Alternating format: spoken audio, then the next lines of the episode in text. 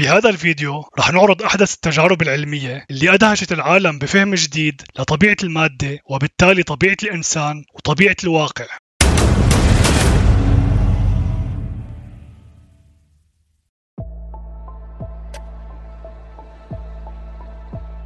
نتيجة الجهود التراكمية للعلماء عبر مئات السنين قدروا يكتشفوا أصغر جزيء بالضوء واللي هو الفوتون. شرحنا بالفيديوهات السابقة كيف توصل العلماء لهي النتيجة عبر تجارب وأبحاث متنوعة. اللي بحب يرجع للفيديوهات رح أحط لكم رابطة بال description العلماء ما توقفوا بالبحث عند هاي النتيجة وحبوا يعملوا تجارب ليختبروا من خلالها طبيعة الفوتون نفسه. رجعوا لتجربة الشقين اللي عملها توماس يونغ على الشعاع الضوئي واللي حكيت عنها بهذا الفيديو. بس هالمرة بدل ما يسلطوا شعاع ضوئي على الحائل قالوا خلينا نطلق الضوء كوحدات منفصلة يعني فوتون فوتون.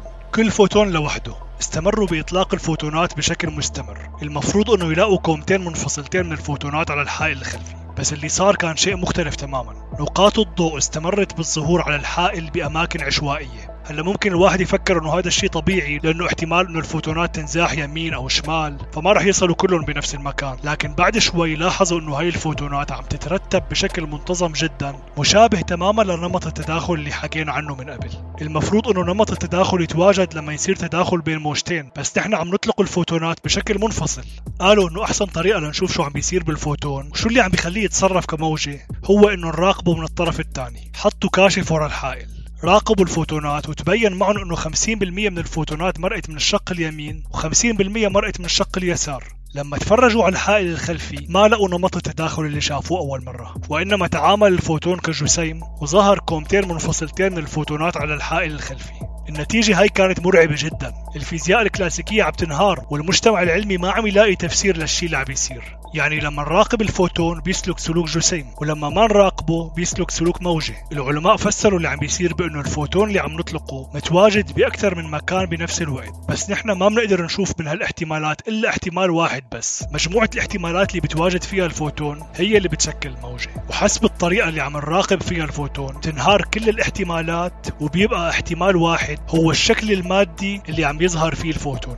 الموضوع ما وقف هون. نفس التجربة عملوها على الكترون اللي كان الاعتقاد سائد إنه هو جسيم وطلع معه نفس النتيجة. الألكترون بيتواجد بأكثر من مكان بنفس الوقت ولكن بإحتمالات مختلفة. راحوا لأبعد من هيك وجابوا ذرة كاملة اللي هي مكون أساسي لكل شيء موجود بالكون مثل ما حكينا من قبل ونفس الكلام انطبق على الذرة. يعني العالم اللي كان مفكر إنه اللغز الوحيد بالكون هو الضوء تبين معهم إنه كل شيء بالكون هو لغز مو بس الضوء.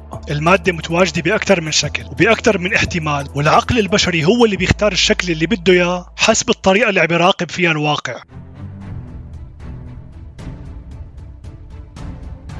يبدو إنه الحياة اللي عايشينها والأشخاص اللي بنقابلهم والشركة اللي بنشتغل فيها والبلد اللي مقيمين فيه والبيت اللي ساكنين فيه هن مجرد احتمال من عدد لا منتهي من الاحتمالات واللي هو مجرد انعكاس لعالمنا الداخلي من الأفكار. أفكارك مو بس بتأثر على صحتك الجسدية والنفسية وإنما إلها تأثير على كل شيء حواليك. وضعك المهني حالتك المادية شكل علاقاتك والأحداث اللي بتعيشها كل يوم هن مجرد مراية لأفكارك. مثل مو مهم كتير إنه نراقب الأكل اللي عم ناكله إذا كان فاسد ولا لا مهم أيضا انه نقيم أفكارنا الأفكار الفاسدة إلى تأثير سلبي على كل شيء بحياتنا.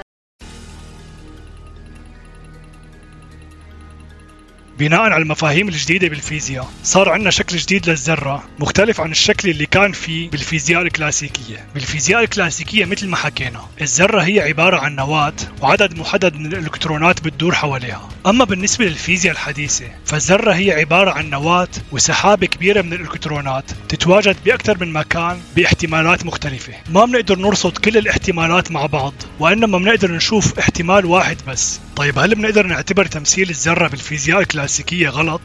الجواب هو نعم ولا بنفس الوقت. نعم بالنسبة للشيء اللي بنشوفه من الذرة باللحظة اللي بنرصدها فيها ولا بالنسبة لعالم الاحتمالات اللي بتتواجد فيه الذرة. علميا المادة بتشكل حوالي 0.0001% من الذرة. بينما 99.9999% من الذرة هي مجال طاقة غير مرئي. جسم الإنسان البالغ بيحوي على أقل تقدير 7 مليار مليار مليار ذرة يعني 7 وعلى يمينها 27 صفر. والذرة مثل ما حكينا هي مو مجرد مادة. فصار واضح لنا أنه الإنسان هو مو مجرد جسد وإنما هو شيء أكبر من هيك بكتير. الجسد هو حوالي 0.0001% من الإنسان والباقي هو الجزء الغير مادي منه. الجزء اللي ما بنقدر ندركه بالحواس الخمسة. البعض بيسميه الجانب الروحي الجانب الإلهي الجانب الماورائي ما بنختلف على المسميات. المهم إنه نحن متفقين على الجوهر. الإنسان فعليا هو لا شيء ماديا وكل شيء طاقيا. وهي هي المعلومة اللي حبيت من خلال آخر ثلاث فيديوهات إني وصلكم إياها. بعرف إنكم حسيتوا إني بعدت شوي عن الموضوع الرئيسي وإنه تركيزي راح على العلوم التجريبية. ولكن حبيت أورجيكم كيف بذلوا علماء مجهود كبير عبر سنوات طويلة ليفهموا طبيعة الواقع. وتوصلوا بالنهاية أنه الإنسان فيه جانب روحي أو طاقي أعمق وأشمل وأكثر تشابك من الجانب المادي. فيلي بيعتقد أنه الإنسان هو مجرد مادة. كان ممكن يكون كلامه مقبول قبل 200 سنة على أيام نيوتن لما كان الاعتقاد أنه المادة هي كل شيء بالكون. لكن بظل المعارف والعلوم الحديثة تبين أنه هذا الكلام مو دقيق. الإنسان أكبر من جسده وأكبر من أي شيء بيمتلكه. بالفيديو القادم رح نكمل بشرح فقرات الفصل الأول من الكتاب. بتمنى لكم حياة سعيدة. سلام.